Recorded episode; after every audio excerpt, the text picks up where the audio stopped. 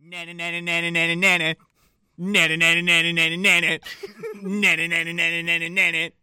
Dan dan dan dan dan dan dan. my god. I'm sorry. I love James Newton Howard. He's my favorite. Oh my like, gosh. You know how I like a good film score. I like a good film score enough to distract me away from the more ridiculous parts of the film. Oh boy, Uh, here we- we, go. Remember how we did Shyamalan last year? Here we go again. Guys, I can't. I have no veto power this month. I I have to do this. It's my birthday. It is your birthday. so let's get started.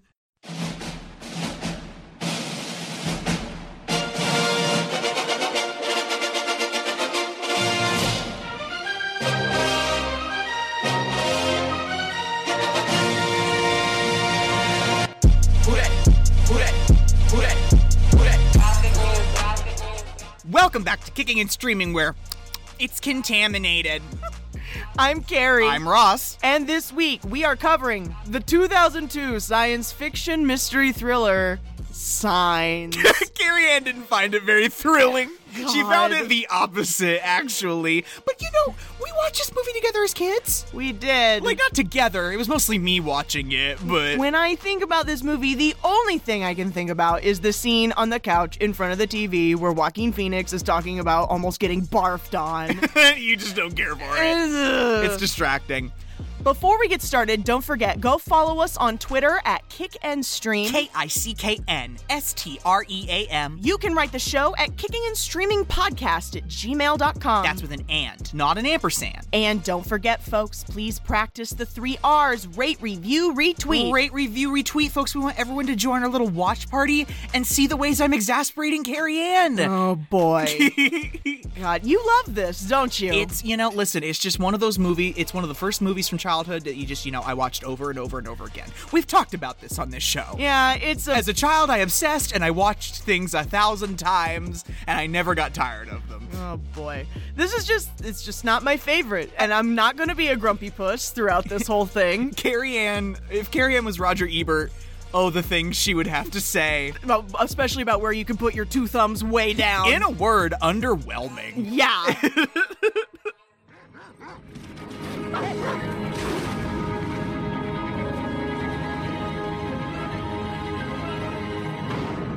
I can make geometric shapes the size of a football field.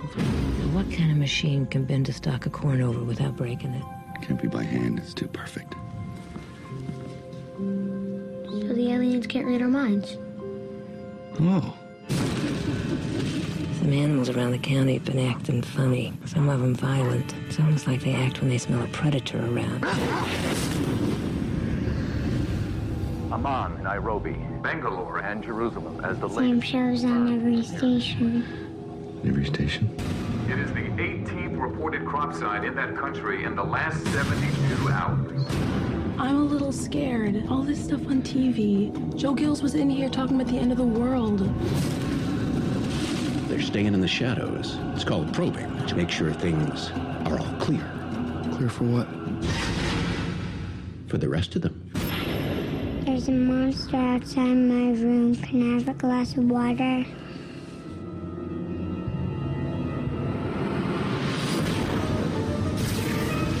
Ground forces are being assembled. It's happening. Don't be afraid.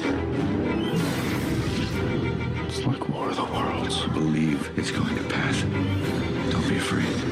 They're in the house. Here it comes. Don't be afraid.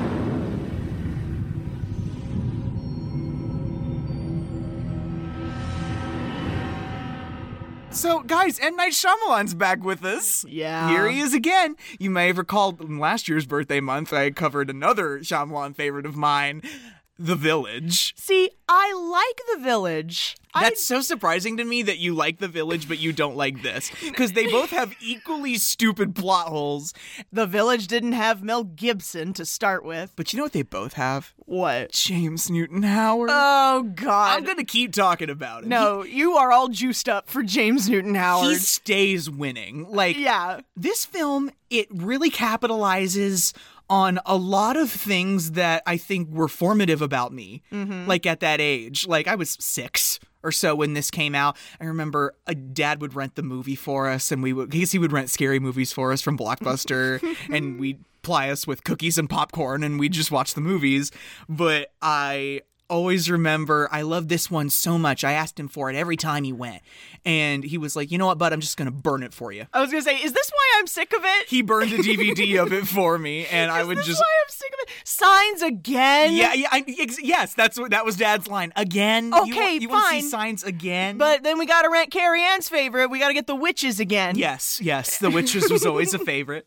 Shyamalan had really big success with The Sixth Sense Uh-huh. in 1999. That movie's wild. like that kept him going for three years. Uh-huh. He lived on sixpence money for a while, and this was, I think, his next big, you know, project. And and going back to what I said about this capitalizing on a very, you know, formative terrors that I had as a child, you know, just that I remember as a kid, I always was scared that there is something in the night out there that I cannot see.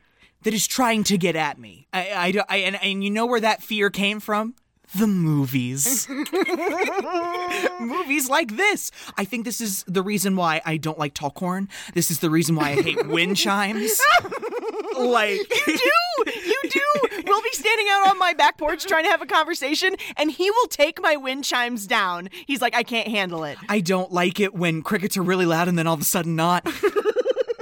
Or cicadas. It's all unnerving to me. Yeah. and all coupled together with James Newton Howard's fabulous music, uh, it's just it, it sends my heart a racing. The same cannot be said for Carrie Ann. Let's all go get traumatized. Let's all go get traumatized. like, I just, I'm sorry that it had such a, a negative effect on you. I just remember thinking the whole time when I was a kid, I was like, man, where are the aliens? Yeah. the total alien screen time in this movie makes up like a fraction of a percent. Like this film does make my heart race, but in a fun way. Yeah, You know no. what I mean? Things are always scarier when you can't see them. I get it. I, I've seen Hitchcock movies.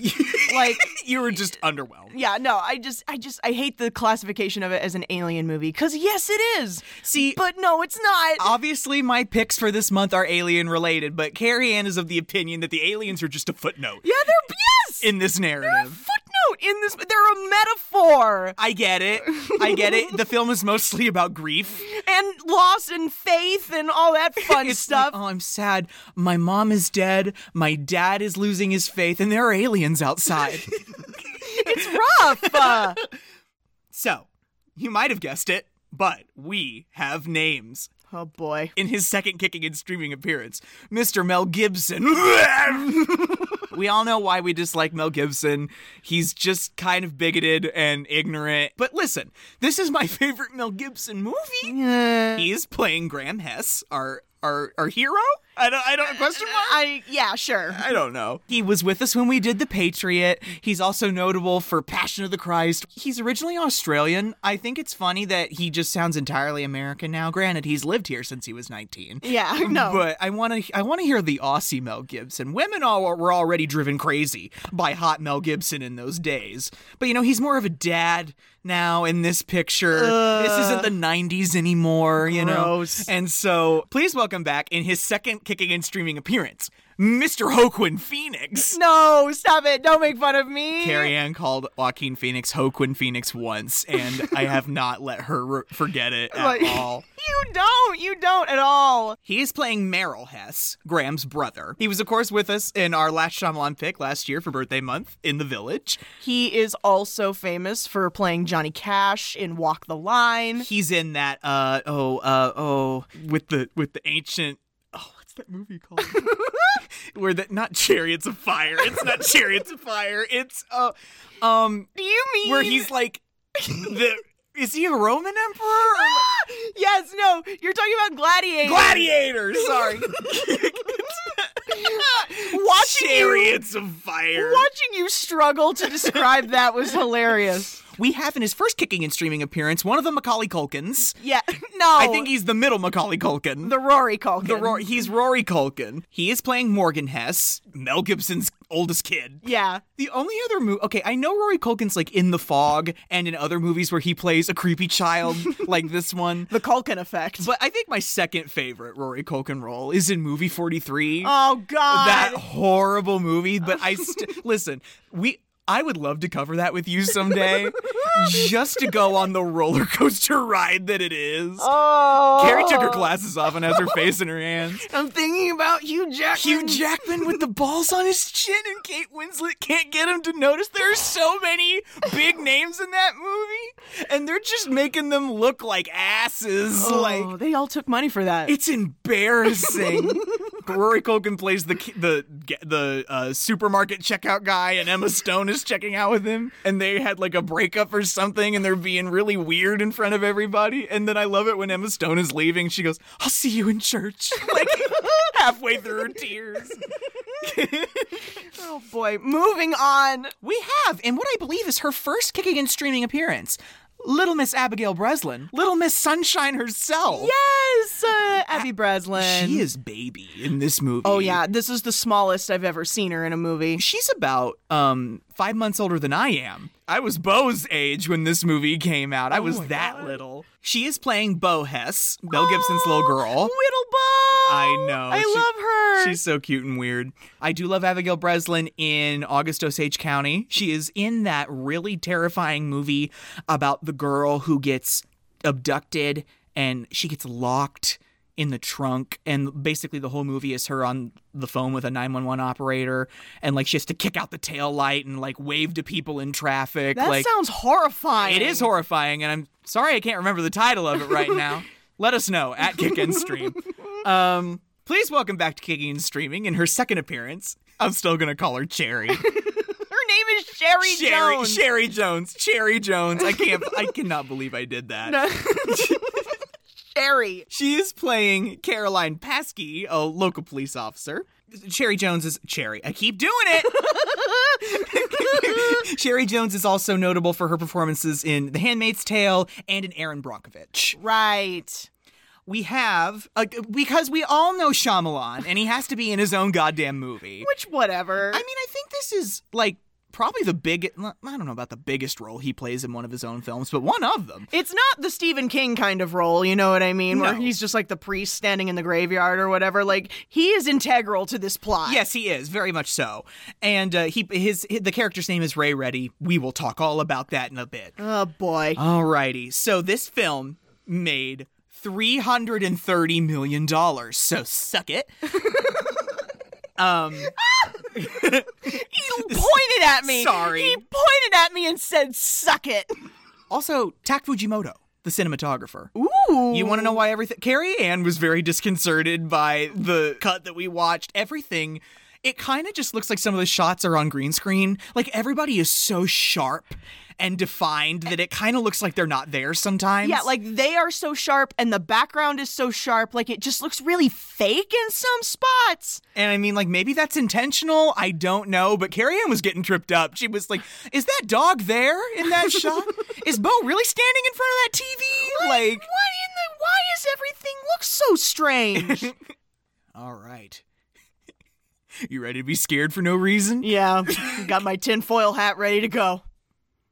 Nothing quite makes me wig like this film's theme. Oh, the anxious violin again.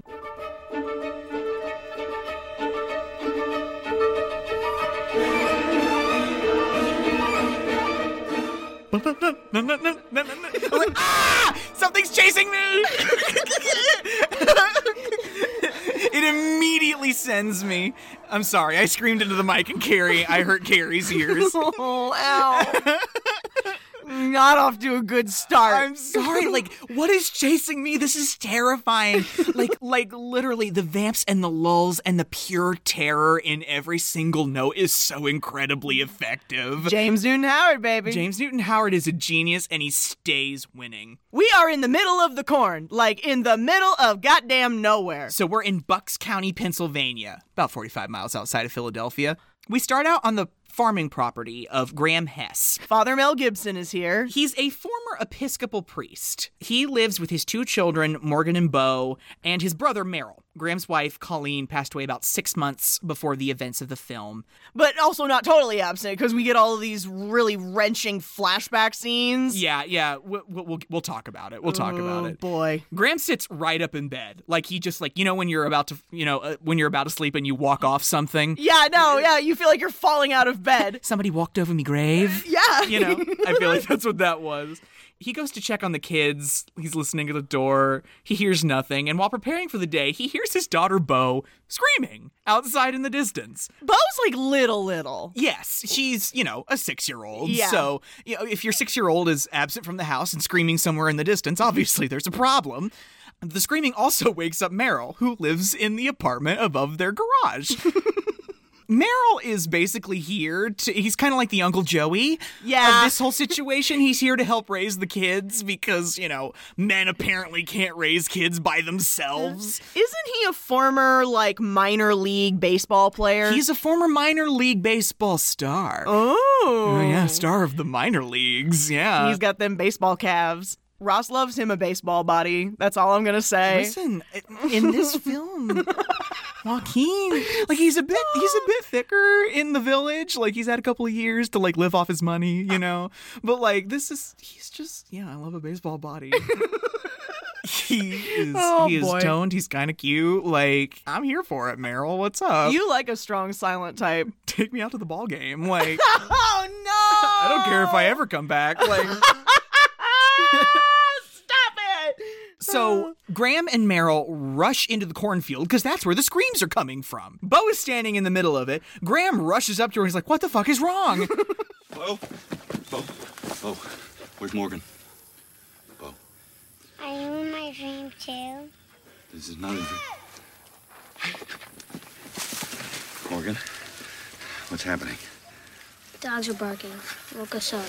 I love Graham the whole time because he, his whole affect the whole movie is just, What the fuck is going on? No, yeah, Mel, He's so Mel ex- Gibson is barely present in some of these moments because he's, trying to play catch up. He's so sad that he can't even comprehend everything going on around him. Are you hurt? I think God did it. Did what, Morgan? That is the Culkin effect, just this little children of the corn type demeanor about them that is so unsettling. Literally, children of the corn. Graham and Merrill then discover, as the children have, that there is a gigantic circle of fallen crops in the center of their field. Oh boy, crop circles! We get this magnificent bird's eye shot panning out to reveal that there is not one, but four distinct crop circle patterns as large as the first one that had been carved into the middle of the cornfield. Who had crop circles on their alien movie bingo? Cross that off. wait, wait for it, wait for it. We'll get shoddy technology and shadowy figures. Don't worry, they're coming. So Graham has a telephone conversation with his friend Lee Pritchard.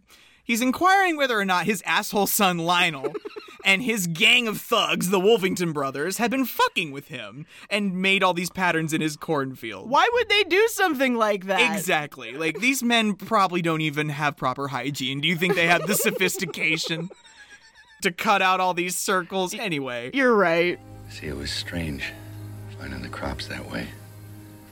The kids were confused by it, and uh, sure take the strangeness away if I knew it was just Lionel and the Wolfenden brothers messing around, that's all.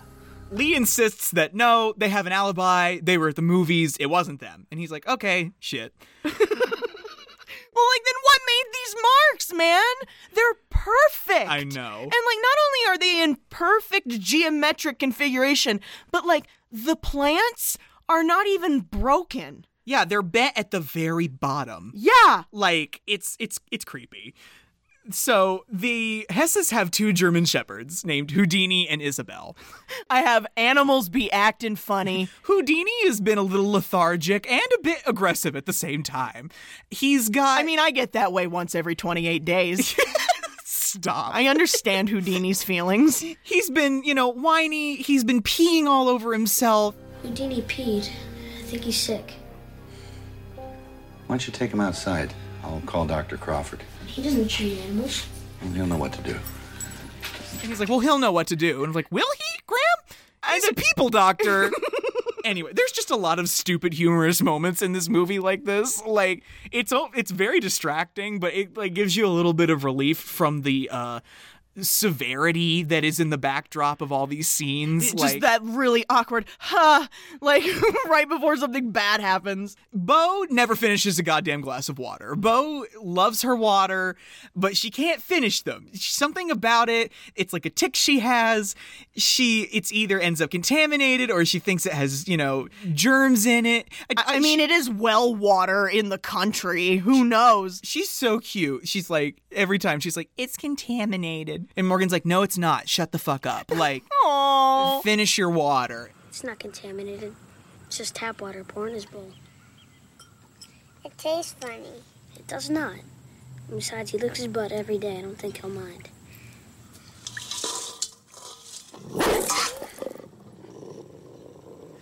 Houdini? Bo, don't run. What's wrong, boy? Houdini goes ballistic. Like well, like why is the why is the water so aggressive? Like Houdini just starts growling at her, and like he's just ramping up and ramping up.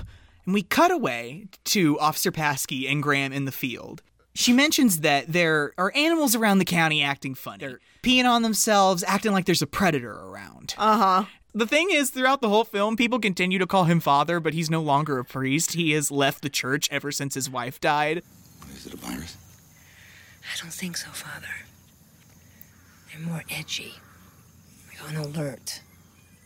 It's almost like they act when they smell a predator around, peeing on themselves and everything. Caroline? Please stop calling me father.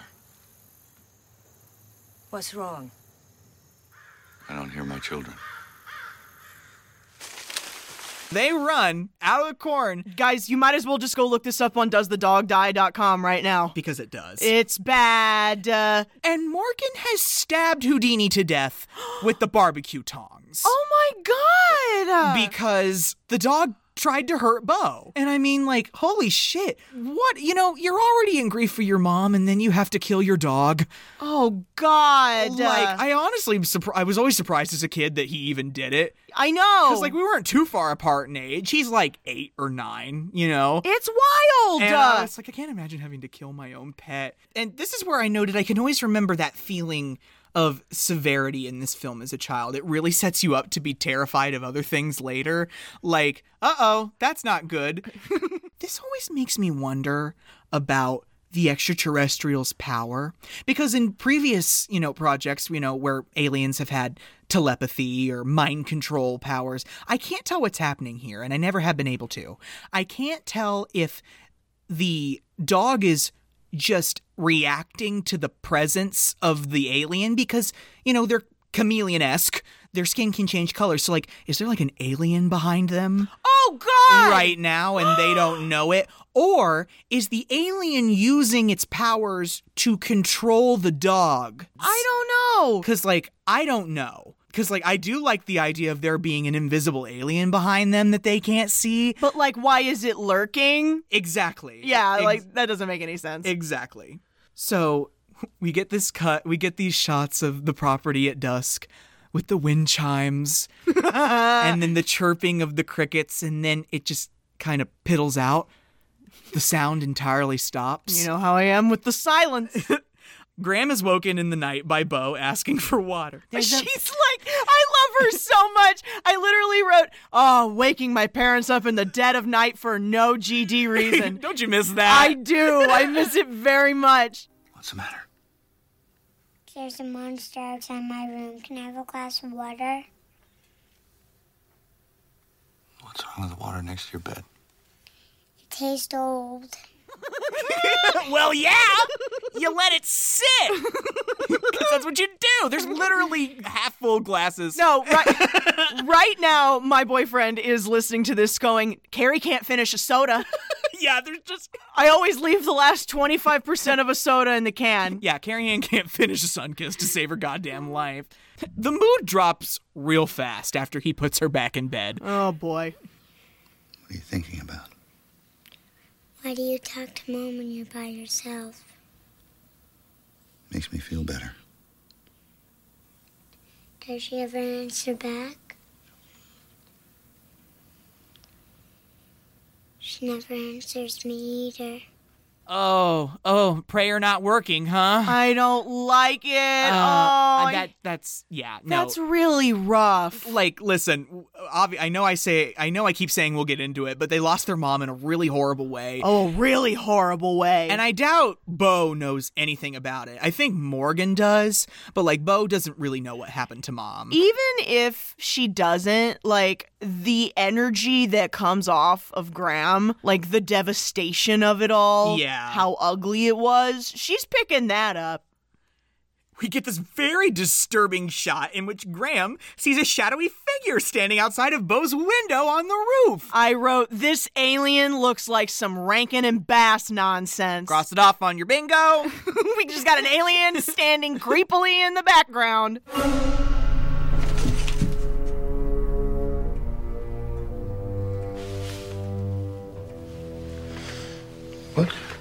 Lionel Pritchard and the Wolfington brothers are back.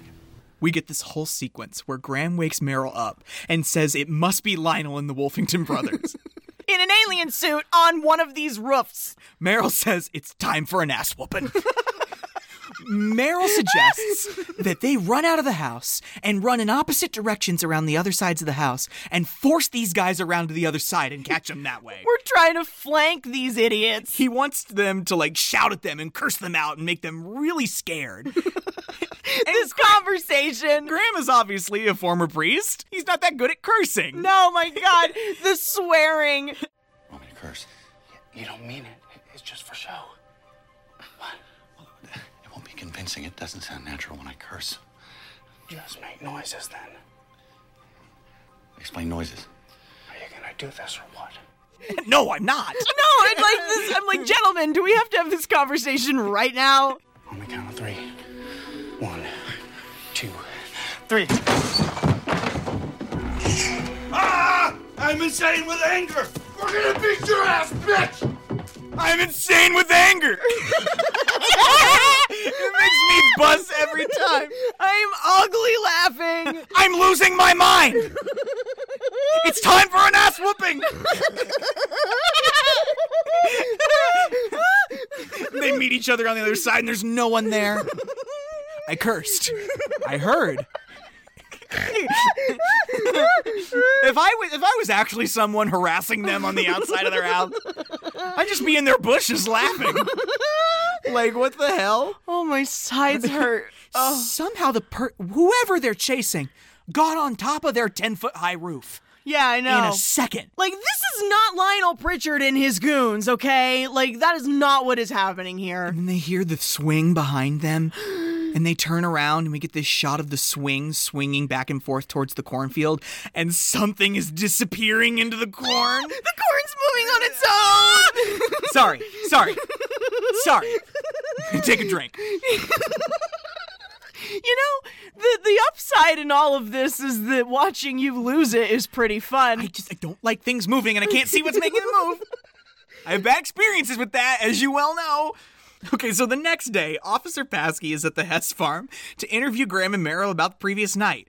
I love that Bo is watching Dexter's Laboratory on the TV. I wrote girl, she's watching Dexter's Laboratory. And what were we watching in 2002? Dexter's Laboratory. So relatable, right? Oh my god. Doida! Dee Dee, get out of my laboratory. laboratory. Omelette du fromage. That's all you can say. Paskey's talking to them, and she goes, Okay, so far I have, it was very dark. they can't offer her a description of this person who's been harassing them because it was very dark. No, it's like a cryptid shape. Like they have no idea what this thing looks like. Paskey goes, How certain are you that this was a male? Oh, I don't I don't know any girls who could run like that. I don't know, Meryl. I've seen some of those women on the Olympics. They can run like the wind. This guy got on our roof in like a second. Our, our roof is ten feet high. They have women's high jumping in the Olympics. They got these Scandinavian women who can jump clean over me. and I'm like, Officer Paskey, why are you talking about women in the Olympics so much for? No, Officer Paskey is um, of a certain persuasion. They got these Scandinavian women that can jump clean over me. I'm not going to make any assumptions about her sexuality, but I'm picking it up. Officer Paskey, what's your kink? Jump over me. Stop that. Sorry, you're right. Oh my god. But like I literally wrote, why do cops gotta act like cops? She's like, listen, we don't know anything about the person you saw. An out of town woman stopped by the gas station yesterday afternoon and they, she started yelling and cussing because they didn't have her favorite cigarettes in the vending machine. She scared some people and no one's seen her since. And then I turned to Carrie Ann and I went, and that woman was Carrie Ann. And you made me buzz. I, I can just see you stuck in Pennsylvania trying to go somewhere. There's rumors of strangers about harassing people, possibly aliens. You're just done with the world, and you're I'm you go to having that one of those Will Smith type moments. you go to that vending machine, and there's no Marlboro Menthol 100s, Stop! and you just start shaking the goddamn machine. oh my god. I'm sorry, it No. wasn't Carrie, but No, but like, you know, she's just like, you know, whatever, man. It's probably not that big of a deal. Like, it's probably just some crazy person. And I'm like, well, then that should still interest you. So Paskey just says they'll keep all options available. You know, they'll tr- continue to look at everything. And Bo walks up to him and goes, "Dad, there's I can't find the remote, and there's nothing but food under the sofa." Baby, why don't you just change the channel on the television? I did. And? Same shows on every station. So cut to a CNN breaking news report with Professor Richard Kidman of Columbia University. He's a professor of cultural anthropology. Yes, I paused it to look to look at his lower third. Oh my god. and he's telling us that these things used to pop up in the late 70s, you know, what things? crop circles. I'm sorry, people. It was apparently really popular in the 60s and 70s. People Popular. People would create these hoaxes of crop circles, and by the 80s, it, it had died out. You know, of course, no one was taking it seriously. No, it went out with cow tipping. Because people can literally make crop circles like this of this scale using literally just boards and ropes. Yes, it is very possible. It just, but with the precision that the crop circles were created on the Hess farm, like it, it, it was not man made. Like, yeah, they're broadcasting in regards that the crop circles are appearing at an alarming rate all over the world. It's graffiti. It's alien graffiti. There are only a limited number of explanations. Either this is one of the most elaborate hoaxes ever created, or basically, it's for real. like it's just it's so dramatic. It's for real. like uh, this this guy, this guy and Dr. Oaken are definitely colleagues. Are, are you kidding me? oh no, Professor Kidman's been to Area 51 many times. Dr. Oaken from Independence Day. Oh my god. Caroline tells Graham that the last thing his family needs is to worry about this craziness, and he needs to get them focused on everyday things. Oh no, she's like be normal to those children. Like they're traumatized enough. Be normal to those children, damn it. so Graham forbids the children from consuming television or radio. But they're in the middle of nowhere. Like hysteria seems to be mounting in some places in public, but like the whole thing still seems pretty nonchalant. Like I don't understand why people aren't more freaked out about all of this. they are not McReady. They are not McReady. And so I understand why some people consider the plot element of the extraterrestrials to be kind of a footnote. I'm not saying it's inconsequential. They come in contact with the aliens multiple times, but it's just it's just not exciting for me. It's these are not the things about alien movies I enjoy. Yes. That, that that's the easiest way to put it. I'm into the big action sequences and the gross prehensile appendages and all that fun stuff. Graham takes the family to town. He goes to the pharmacy to pick up Morgan's medicine because he's got asthma. He sends the kids to the bookstore. Morgan is such a little nerd. He wants to get a book about the extraterrestrials. He wants to do his research. Yeah, he's he's you I feel like Morgan and I would have been friends Yeah. at that age. for sure. Graham goes to the pharmacy to pick up Morgan's prescription, where he encounters Tracy Abernathy, and she attempts to get some religious counsel from Graham, but You know, Graham, who's not a father anymore. he- he's burnt as a damn biscuit, telling everybody not to come to him for shit anymore. Can I ask you a favor, Father? I need to clear my conscience. Will you listen to me? Tracy, I am not a reverend anymore. I I haven't been for six months. You know this.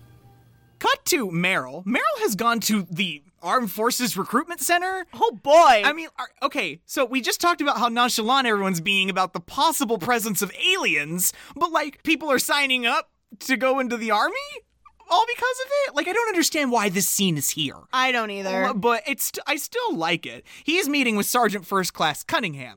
Shit, I know you. You're Merrill Hess. I was there the day you hit that 507 footer over the left field wall. Set the record. Man, that thing had a motor on it. It's still the record, right? Got the bat at home, o- on the wall. You've got two minor league home run records, don't you? Cunningham recognizing Merrill from his minor league days, and he had a bunch of minor league records. And then who the fuck is sitting in the room with him but that asshole Lionel Pritchard? Oh, yeah. Filling out an application of his own, saying Merrill's a Class A screw up. He also got the minor league strikeout record. Didn't matter what the coaches said. Didn't matter who was on base. He would just whip that bat through the air as hard as he could. Looked like a lumberjack chopping down a tree. Merrill here has more strikeouts than any two players. You really got the strikeout record? Felt wrong not to swing. And Merrill, I love this line. Felt wrong not to swing. Oh my god! And I'm like, you get it, Merrill. The family meets for pizza, and outside, who walks by? Uh oh, not M Night. we see Ray Reddy. Ray's a veterinarian. He lives in the area. He's the vet. That's why he didn't want to call the vet when the dog was hurt. Oh my God, you're right. I've never realized that before. Oh, look at my you. God. Uh, okay. They have no context for that because they don't know who Ray is yet. But but Morgan just looks up and goes, Is that him?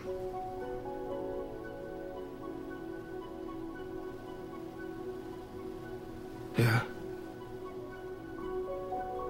Ray sees them looking at him and gets in his car really quickly and drives away, s- positively skirts off. Who is he?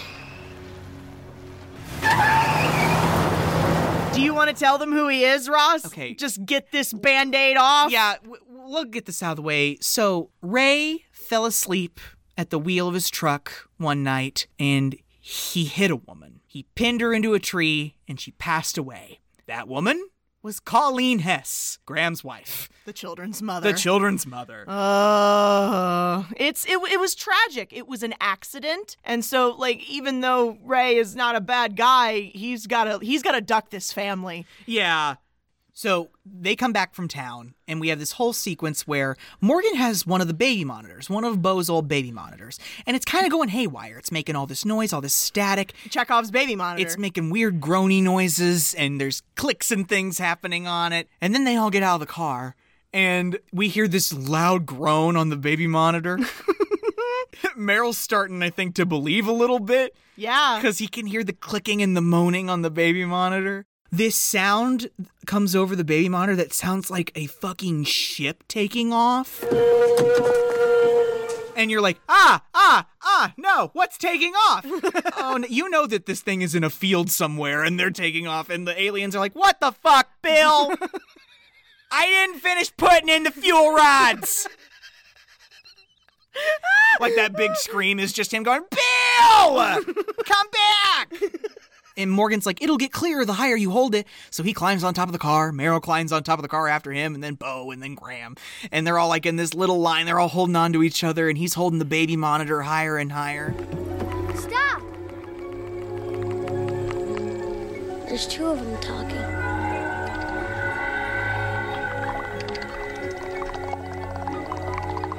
They've got these tongues that they hiss and click with, and that's their little language. Yeah, no, Oh. it's it's kind of unsettling. And then kind of. and then I love the subtitles throughout. Unnerving music. I'll say. So we have this whole sequence where it's in the middle of the night. Graham's going out to feed the dogs, and he's staring at the corn, and the dog is barking and barking. Isabel can't stop barking. Actually lunges at Graham. yeah, and so he takes a flashlight and goes out to look in the corn because of course he does. Why else would we be here? on his way to the crop circle. He hears some clicking. he hears some clicking and hissing. And I'm like, Graham, this is the last place anyone wants to be. In the middle of a cornfield, in the middle of the night. And so he walks into the crop circle, like the big open crop circle, and he starts calling out these intruders who are harassing him. You're wasting your time here. I'm not going to report this or anything you do to my crops to the news or TV or anybody. You're not going to get famous. I love the line, You're not going to get famous. and I can just picture the aliens hiding in the corner, like, damn. How else are we supposed to let them know we're here? This is a brand. Why can't why can't we just you know expand our brand? How are we supposed to get more followers on Instagram? the aliens said fuck private property. this is shitty. Let us put our maps in your yard. And this is one of those cheap, like, last second glances we get at the aliens. He goes back into the easement. Drops his flashlight because he hears clicking behind him. And he's he bends down, he's trying to get the flashlight back on, he slaps it on, basically, and he's pointing it down the lane. We see one very long, slimy looking leg disappear into the corn.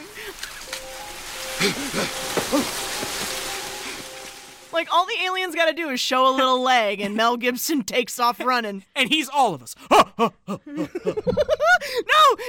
Father Mel Gibson, I totally get it. He runs like the spirit of St. Louis back to his house. And he comes in and sits in the kitchen and he's just sitting there. And the kids are splashing each other with the water in the sink. And they turn around and they're like, oh shit, dad looks fucked up. Are you okay? Graham goes, okay, let's turn on the TV. and they turn on the TV and they've been missing television coverage for a few days. And actual UFOs are starting to appear over cities all over the world. Just like bright points of light in the sky. Yeah. Morgan's like, we have to tape this shit. This shit's important.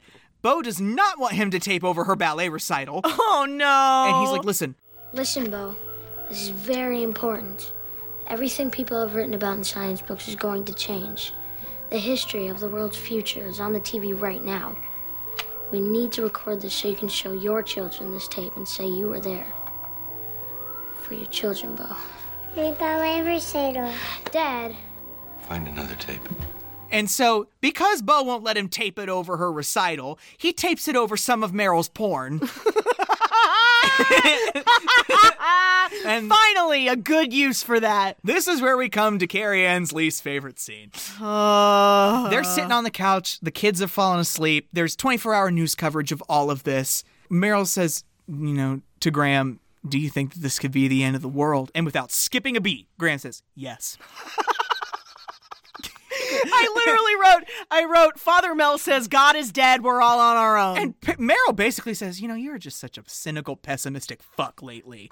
Oh like, my God! how about you? He doesn't say it that harshly, but he's like, how can't you just pretend to be like you used to be? Like, try and give me some semblance of peace. No, like, it's almost like Meryl is offended that he is not in awe of what they are witnessing. Yeah. And, like, Meryl starts talking about seeing signs, right? Like, that's what this whole conversation is going to be about, is about seeing and recognizing signs. Like, you know, God. Yeah. Or like faith. I don't know. Yeah, the aliens are a metaphor for faith. there, I, I gave it to you. Yeah, Graham basically says people break down into two categories people who see signs and miracles, and people who believe that they just get lucky. Right. You know, like it's all just, it's, all meaningless. It's either God or it's not. yeah. See, what you have to ask yourself is what kind of person are you? Are you the kind that sees signs, sees miracles? Or do you believe that people just get lucky? Or look at the question this way Is it possible that there are no coincidences? When Meryl looks at the aliens, he sees miracles. He's telling the story about how he was at this birthday party and he was going to kiss this girl he liked. Yeah. And like he took a moment to take the gum out of his mouth, which very considerate. Good job, Meryl. And like while he was taking the gum out of his mouth, she barfed all over herself and like that could have been him. Yeah. That could have been his mouth. He could have been kissing her when he when she threw up. But sh- he didn't because he had to take the gum out, and he I guess he sees that gum as a miracle, as a sign, and he goes, "I'm a miracle man." Oh my god! And th- and then Graham's like, "There you go, good for you," and Meryl's like. "So You're what-" right. Good for me. And Meryl's like, so what kind are you? We all know the answer. yeah, he does not see Uh, signs. yeah, it, Graham just thinks shit is meaningless and shit's gonna happen regardless, and no one makes it happen. It's just all random. No, yeah. It's so existential and weird, and it makes me so uncomfy. This is where I wrote, Am I too dumb to understand this movie? Am I just like caught up in what I'm feeling and like Yeah. I hate how nonsensical it all is?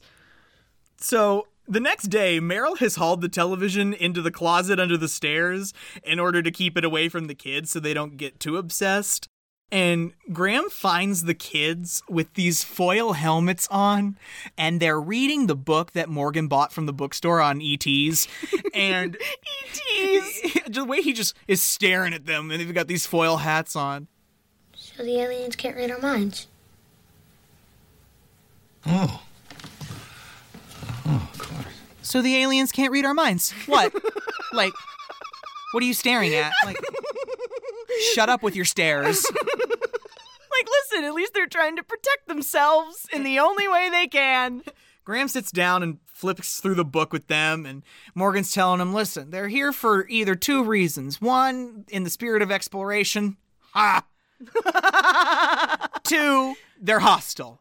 Yep. Yep, they are definitely hostile. I'm sorry. They, they did not come in this way to not be hostile. Like, they are. Uh, They're probing. They are. They're getting reconnaissance. They're dealing with the reconnaissance group. They're flipping through the book and they're looking at the pictures that people have drawn of the aliens, and then they see this really eerie picture of a UFO blasting off and setting aflame a house that looks a lot like their house. But why? And there are three bodies in the yard in shadow a man and two children. And then the phone rings and it's really scary. I'm like, that's unkind. Nothing about that was necessary. Graham gets a really strange call from Ray Reddy, who killed his wife. Accidentally. And it kind he just has enough time to say, "Father," and it sounds like he's being attacked on the other end of the phone. Uh huh. And so Doesn't Ray live nearby? Uh-huh. He does. Graham goes, gets his coat. He's like, I'm going out for a few minutes. No one leaves the house. Where are you going? Ray Reddy's house. The guy who killed your wife? Yeah, it, you- you know that you want them to say that, but Yeah. they don't say that. And so he goes to Ray's house. He's looking in the windows. He can see broken lamps and chairs all over the place. And I'm like, okay, it is time to be concerned. He goes around the side of the house. Ray is sitting in his car with all of his belongings in it. Uh huh. He's leaving. He's leaving town. I wrote your number down to call you. It's been sitting next to the phone for six months. When I knew it was inside the house, I couldn't think of any other number to call. I panicked.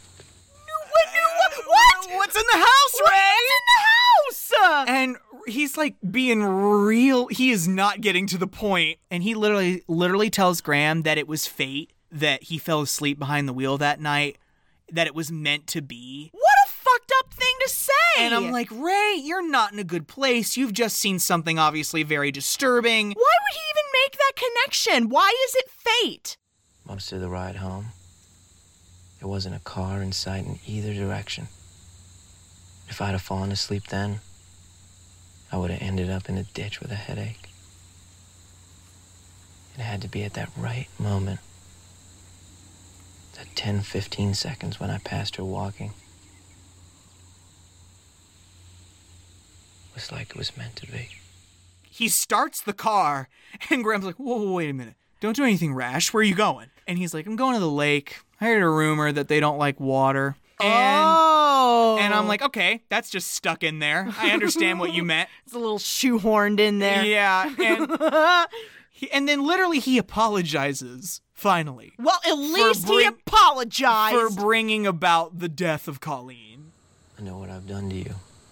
It made you question your faith.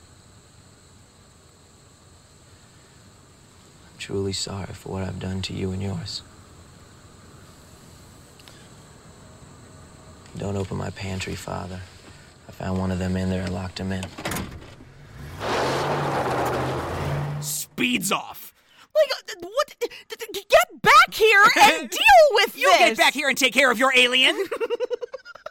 Son, did you let the alien out? No, Dad, I'll do it later. Should have called animal control. Could you imagine? That would have been fun for the government. Oh man, uh, his house just becomes a black site. It gets wiped off the map completely. So we get this cut to Meryl, still watching television. He didn't want the kids to get obsessed, but he's obsessed now. Oh, this is the clip. Like earlier, he had shown, you know, Graham this clip of birds flying into the air over Mexico City and hitting something and falling straight down. Yeah. Because the UFOs have invisibility shields. Yeah, cloaking technology. They're floating there, you just can't see them. Uh-huh. And birds keep dying because they're flying into them. And now he's watching this clip from a man who t- was taping at his son's birthday party. It's from a place called Passo Fundo, it's in Brazil. It- It's in these areas, you Mhm. know, Mexico, Brazil. Um, They're even- they're also very dry areas. Yes, and remember the news report when they were all over India? Mm-hmm. Yes, very, very dry areas. It's all these kids at this birthday party, and the dad's filming, and there's something moving the trees outside. This is like the most like paused watched clip of this movie. Yeah, and they're shooting down the alleyway, and then it really vamps up to it with the music and everything, and then Oh,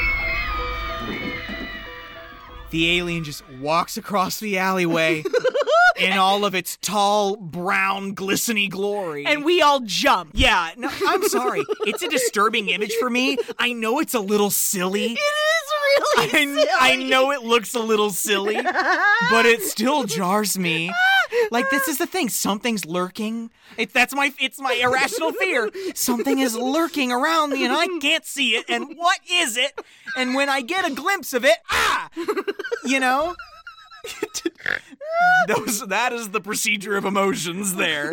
oh my god. And then cut back to Ray's house. Oh yeah, now we gotta find out what's in the pantry. Graham has a great idea. Let's go inside and mess with the alien. I mean, it's in the pantry. It can't hurt him, right? For whatever reason, I think he still thinks at this point that everybody's just hysterical and this is just a person. I mean, hey, I've always kind of wondered, like, why is the alien in the pantry? This would be the time for us to see the alien.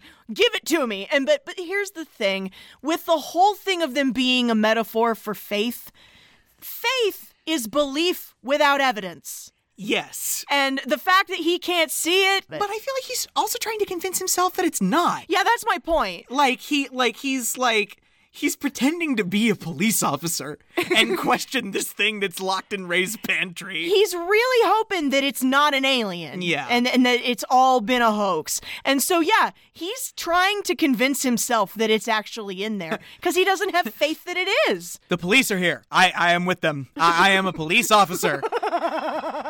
Mel. We know all about the hoax. We already took some of your friends downtown in a paddy wagon. Just tell us your name and why you did it, and we'll give you the same deal we gave the others. Don't throw your life away, son. Father Mel Gibson grabs a knife and he's sticking it under the edge of the door and he can't see anything. He can just see the mustard and the peanuts. like and the spaghetti. Yeah. And he's like he puts the knife down, he's like, This is stupid. And he gets almost out the door and he's like, God damn it, and takes the knife again and puts it back under and this claw slides out from under the door and tries to grab his hand.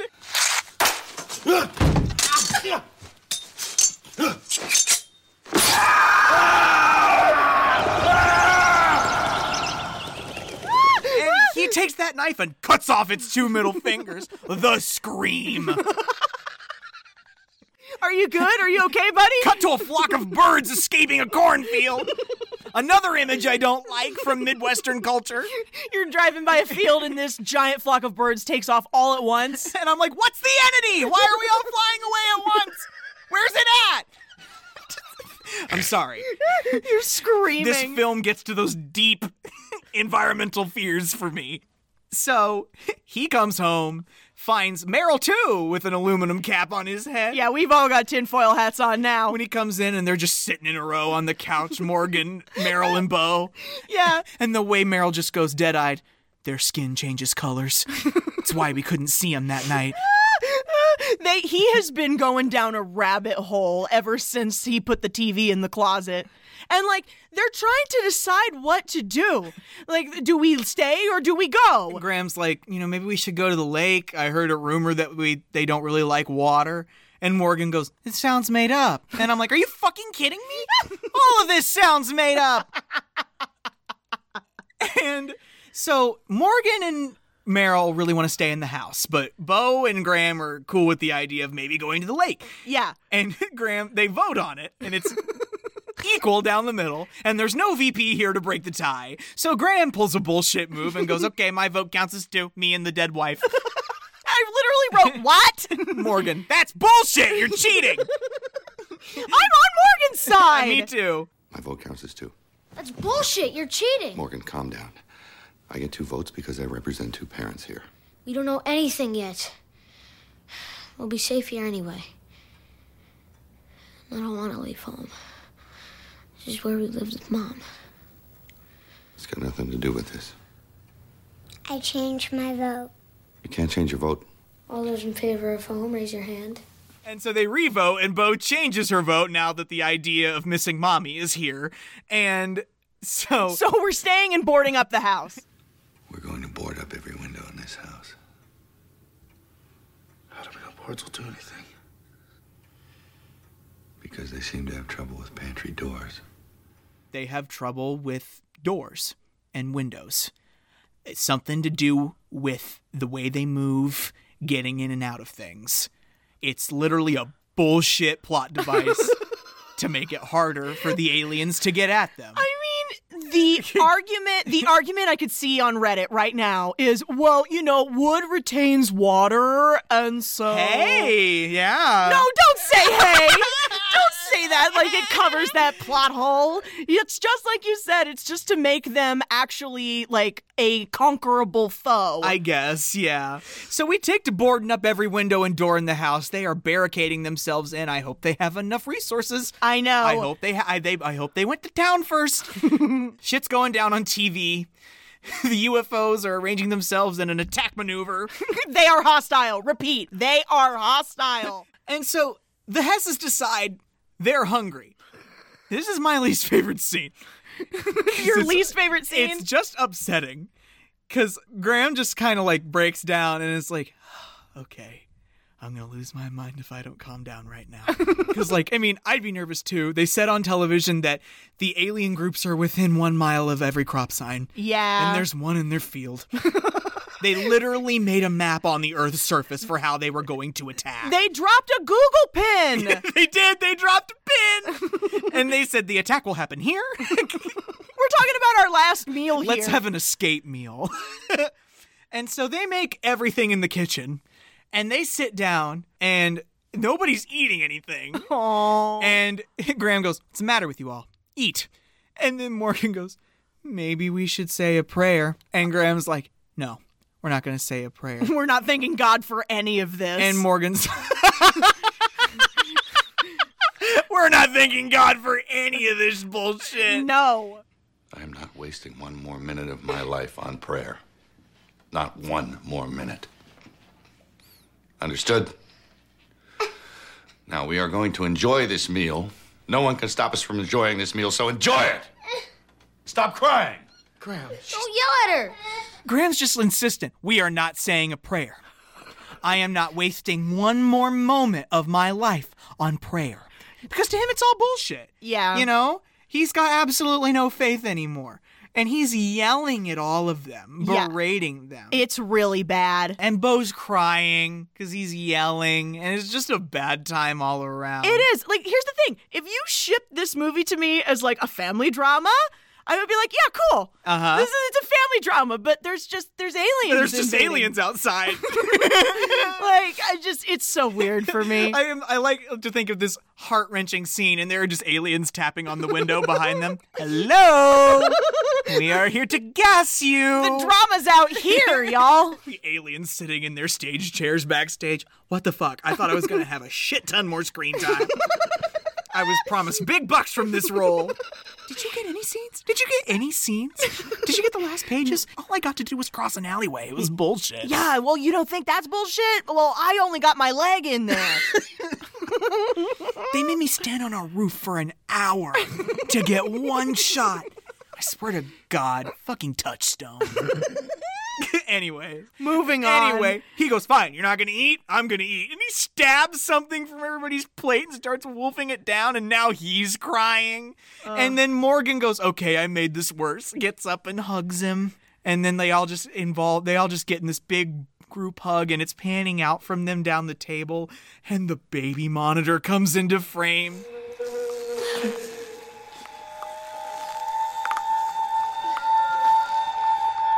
This is where we come to the really terrifying parts. oh yeah, where the aliens are creeping around outside. And they, you know, they go and they start finishing up boarding everything up. They go downstairs and they're standing in the hall. They're just standing there in silence. And then you hear something knock into the wind chime outside.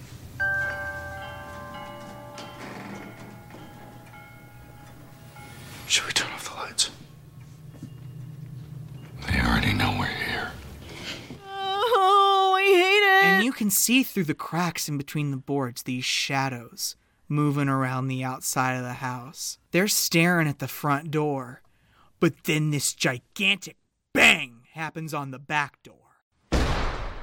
They're banging at both ends of the doors trying to get in, but they can't. Obviously, they're boarded up and locked up. And they have problems with wood. The thing I really can't stand and the thing that really unnerves me is the sound of them running around. They keep trying every door and they keep running around the house looking for a way in. And we go down to hide in a basement again. Mm-hmm. I love the shot as they're running to the basement of the claw reaching underneath the front door. Stop, stop, stop. Oh. So they get down to the bottom and they're not in there five seconds before there's clicking on the other side of that basement door. They know, they know that they're down there. And Meryl's looking for something to wedge against the door. He finds an axe to wedge underneath the door handle. Meryl! Got it! He fucking breaks the light, the only light bulb down there. And now it's dark. So the kids find the flashlight and they turn it on. They've wedged that axe underneath the door, and you can hear them moaning and clicking in like the ventilation all around them. They're only making noises. They're not trying to get in. Why would they do that? They want our attention on the door? They're distracting us. From what? The book says they're probably very good problem solvers. They'll find a way in. They used to pour coal down in this basement. There's a coal chute in here. Also, how do they not know exactly where that goddamn chute is? they spend five minutes looking around the room for it, and they finally find it. M- Morgan is standing right in front of it, and he just goes, What? And this hand grabs Morgan out of the coal chute by the throat. You got him? Pull it! I got him! I got him! Pull it! So they cover up the coal chute, and Merrill turns his flashlight on Graham, and he's got Morgan in his lap, and he's having an asthma attack. We have a new problem. They don't have his medicine, they don't have his inhaler. Nope. Graham's just trying to get Morgan to breathe, and it's this really retching sequence, willing Morgan not to suffocate to death. Yeah, it's really terrifying. Poor little Rory Culkin. Yeah. He looks like he's actually fading. He's grabbing Morgan close. He's like, listen, just breathe with me. Don't be afraid, Morgan. Feel my chest. Breathe with me. Together. The air is going in our lungs. We're the same. We're the same. Morgan finally gets stable and calmed down, thank God. And Meryl's like, let's just go the fuck to sleep. Because I can't be awake anymore. Like Sam Jackson said, go the fuck to sleep. And it's during their sleep that we get the actual shots of Graham driving up to the scene of where Colleen's been hit. Guys, this is kind of awful. Like it it's rough. They are really explicit in this scene. Officer Paskey is there, Caroline is there, and she's telling him, "Listen, Ray fell asleep at the wheel of the truck. He wasn't drunk. He hit Colleen and pinned her to a tree. And the truck has severed her at the waist. It has bisected her. The truck is holding her up. It's keeping her alive. And they didn't want to pull the truck out just yet because they wanted to give Graham time to come down and talk to her while she's still awake. Oh, it's so awful. And they said it's really remarkable because she's talking almost like normal, but like her body should not be alive. Yeah. And it is. And we didn't pull the truck out because we, we want you to come down here and be with her as long as she's awake. And it won't be very long. Now, Father, do you understand what I've told you? Caroline, this, this is the last time I'm going to talk with my wife. Yes, it is. This is the wrong time to mention this, Oh, but you this- know the scary movie series? Yes. In Scary Movie 3, they do signs in that one, and when they're spoofing this scene, 'cause you know he walks by Ray, and Ray's just looking really solemn and like fucked up about everything. Yeah. And in the scary movie version, when he's walking, by, 'cause it's Charlie Sheen playing the Mel Gibson character. God. And he walks by the Ray character, and Ray looks up at him and goes, Oh, hey, Graham, can I have a ride Um, home? That's wrong. That's awful. That's Those are wrong. Oh God. And he's creeping up to the truck, and then we cut back to him waking up in the basement. They're not gonna give us that. They will in a few. Oh my I'm God. sorry. Get to it. I'm so sick of it. So they wake up, and Meryl has managed to turn on an old radio. And guys, guess what? Miraculously, the aliens are leaving in droves. No reason. And he's like- th- they're like they left some dead behind or whatever, some wounded behind, but all that matters is they're leaving. We don't get any explanation for why they're going. Like, is it because they've realized they can't hang with water and the planet is covered in That- seventy percent water? That has to be the only explanation. yeah. But like Like they just can't hang, which is fine. They're gonna leave the planet without incident. So Graham and Meryl decide they'll take a venture upstairs, see what it's all about. They'll take the axe with them. It'll be okay. Oh God. and they go upstairs. They're looking around the house. They're getting Morgan's medicine together. Graham carries Morgan to the couch and lays him there. And he turns around and Bo's standing there and she goes, There are people dancing on TV. It's really cute. And, you know, he's like, he turns to Morgan. He's like, Do you want to see it? He's like, I'm going to go get the TV. He goes into the closet, unplugs the TV. He rolls it back into the living room. And in the reflection of the television screen, of the dark television screen, we see there's an alien standing in the room.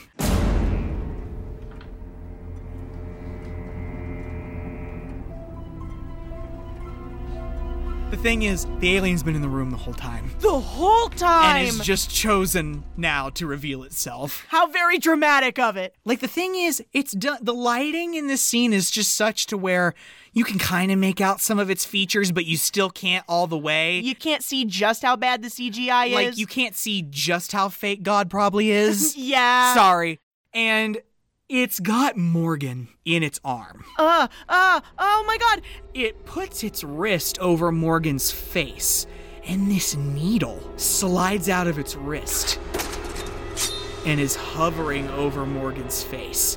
And I'm like, what's that? It's like a Dementor. It's like trying to take his soul or something. And it's clicking menacingly, and it's like, I hate that it's like shifting back and forth on both legs. like Ugh. it's getting ready to run at them or something. It's it pans in on its grip on Morgan, and you can see two of its fingers are missing. This is the alien from the pantry. This is yeah, this is the alien that Graham fucked up. that got his fingies chopped off. He's starting to have these flashbacks of pulling up to the scene of his wife's accident. I'm like, M Night, why are we doing this right now? Right now? We're go- okay, we're going to do this right now. And then like it cuts to Graham kneeling down by Colleen. Aww. And Colleen is just like, hey, you know, sorry, I was just taking a walk before dinner. Silly me.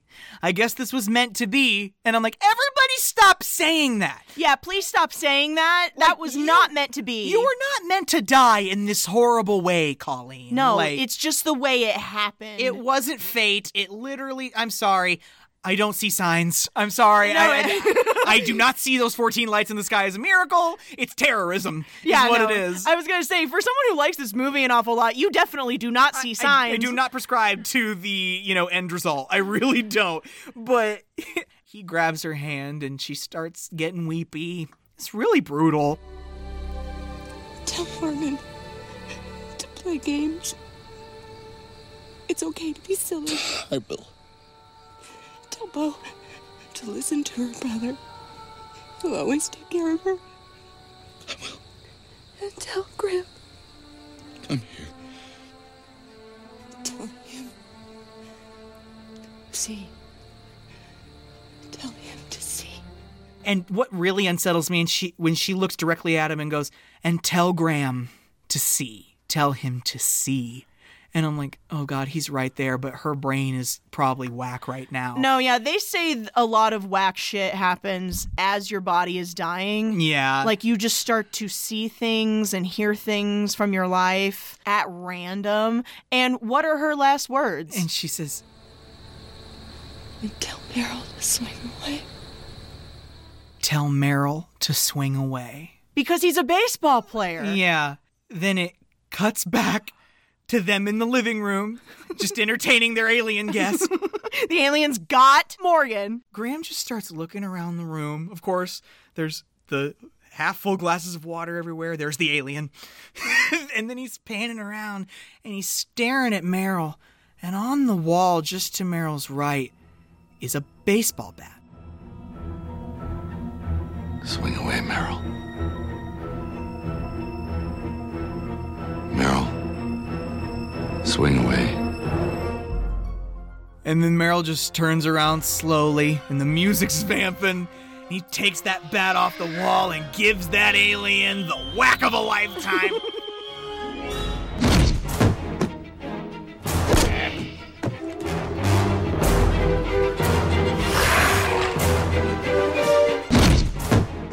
M- Meryl is fucking this thing up. Graham grabs Morgan, takes him outside, jabs an EpiPen in his leg to try and get him going again. Bo actually goes back to the window to watch Meryl continue to fuck up this alien. and Meryl knocks him into a cabinet or something, and one of Bo's drinking glasses tips over on the alien and begins to burn its skin away. Yeah, like like it's the Wicked Witch of the West or something.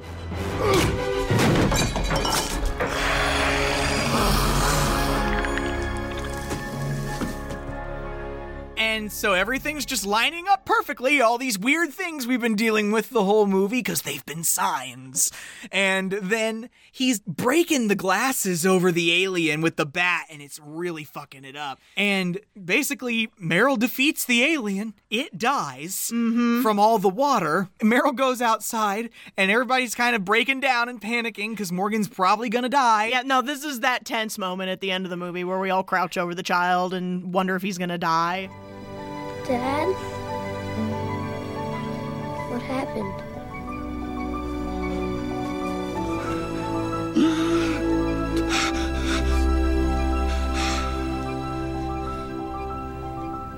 Did someone save me?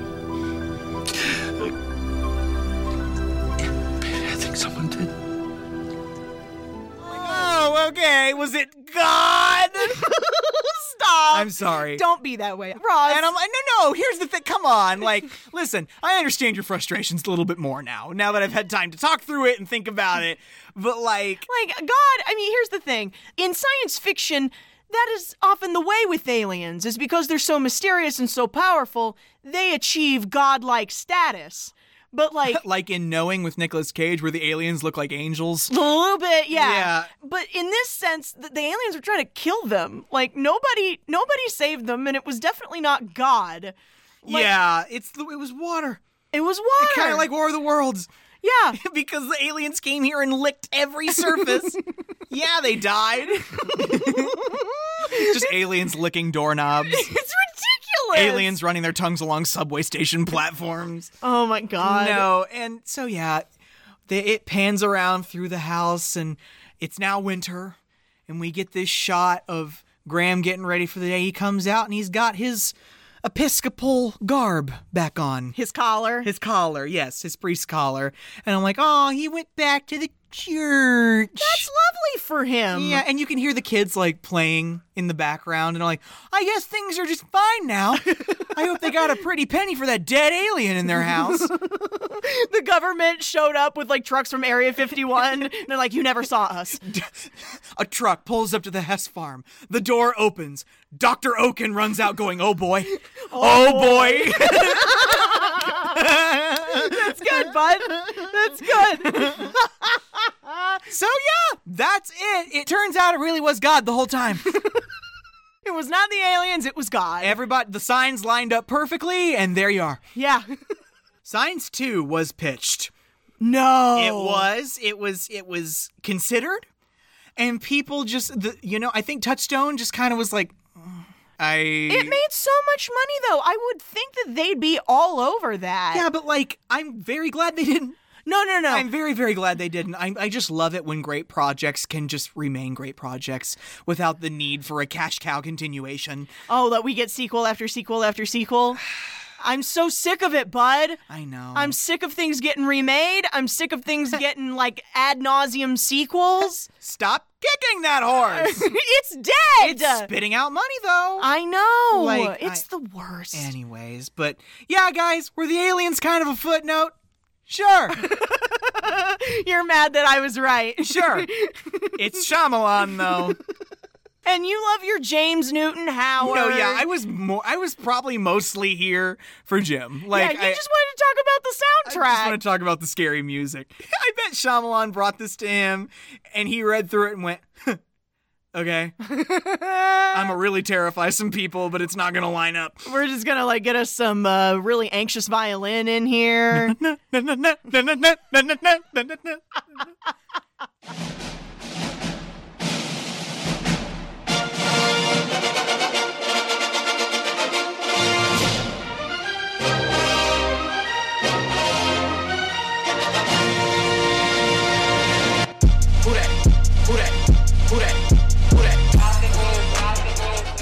All right, guys, thank you for joining us for that little tidbit. I'm glad we got our Shyamalan out of the way for the year. Yeah. Maybe next birthday month we'll have to do. Don't say it. We won't do it. Unless you just want to rip it apart, we won't do it. Lady in the water. Lady in the water. God, it's bad. It's so bad. Can't believe I bought it. I'm sorry that I suggested you should. It's okay. It's okay. It's gonna be fine. So yeah, guys, thanks for listening to that. Uh, you didn't have to. We know you have a choice when it comes to your podcast, and we're so glad that you choose us. Oh man, we're so grateful for y'all. Like j- this is wild that we get to do this. But you know, we do have one more birthday selection for Rossi Rue this month. Oh my god, I am hyped. Guys, Let's get it. We are excited to talk about this one. Next week, we are going to be covering the 1999 science fiction parody thriller. I don't know. It's not really a thriller. No. Science fiction parody comedy. Galaxy Quest. Oh my god. Guys! The only Tim Allen movie I stand. Never, never give, give up. up. Never surrender. Oh, I'm so excited. Oh, it's going to be so much fun. Gonna, guys, we've got so many fan favorites. Not Tim Allen. no, not Tim Allen. But Sigourney will be back. Alan Rickman will be back. Rain Wilson will be here shortly. Yes. It's going to be a great time, folks. In the meantime, you can go follow us on Twitter at Kick and Stream. K I C K N S T R E A M. You can write the show at Kicking and Streaming Podcast at gmail.com. That's with an and, not an ampersand. And don't forget, folks, if you haven't gotten Ross a present yet for his birthday, please go over to Apple Podcasts, rate and leave us a review. Practice those three R's rate, review, retweet. Rate, review, retweet. Guys, I want you in our little watch party for birthday month. And guys, spooky season's right around the corner. Oh my god. We're gonna have some well we're gonna have some good picks for you, but you almost said good movies. They're they're all they're all special, I guess, in their own little ways. Oh my god. It'll be great. More quality content coming to you from kicking and streaming. Until then, I'm Carrie. I'm Ross. And as always, Shyamalan. Are you proud of yourself? Yeah. I'm sorry. I literally just thought of that. Gossip news, gossip news, gossip news, gossip news.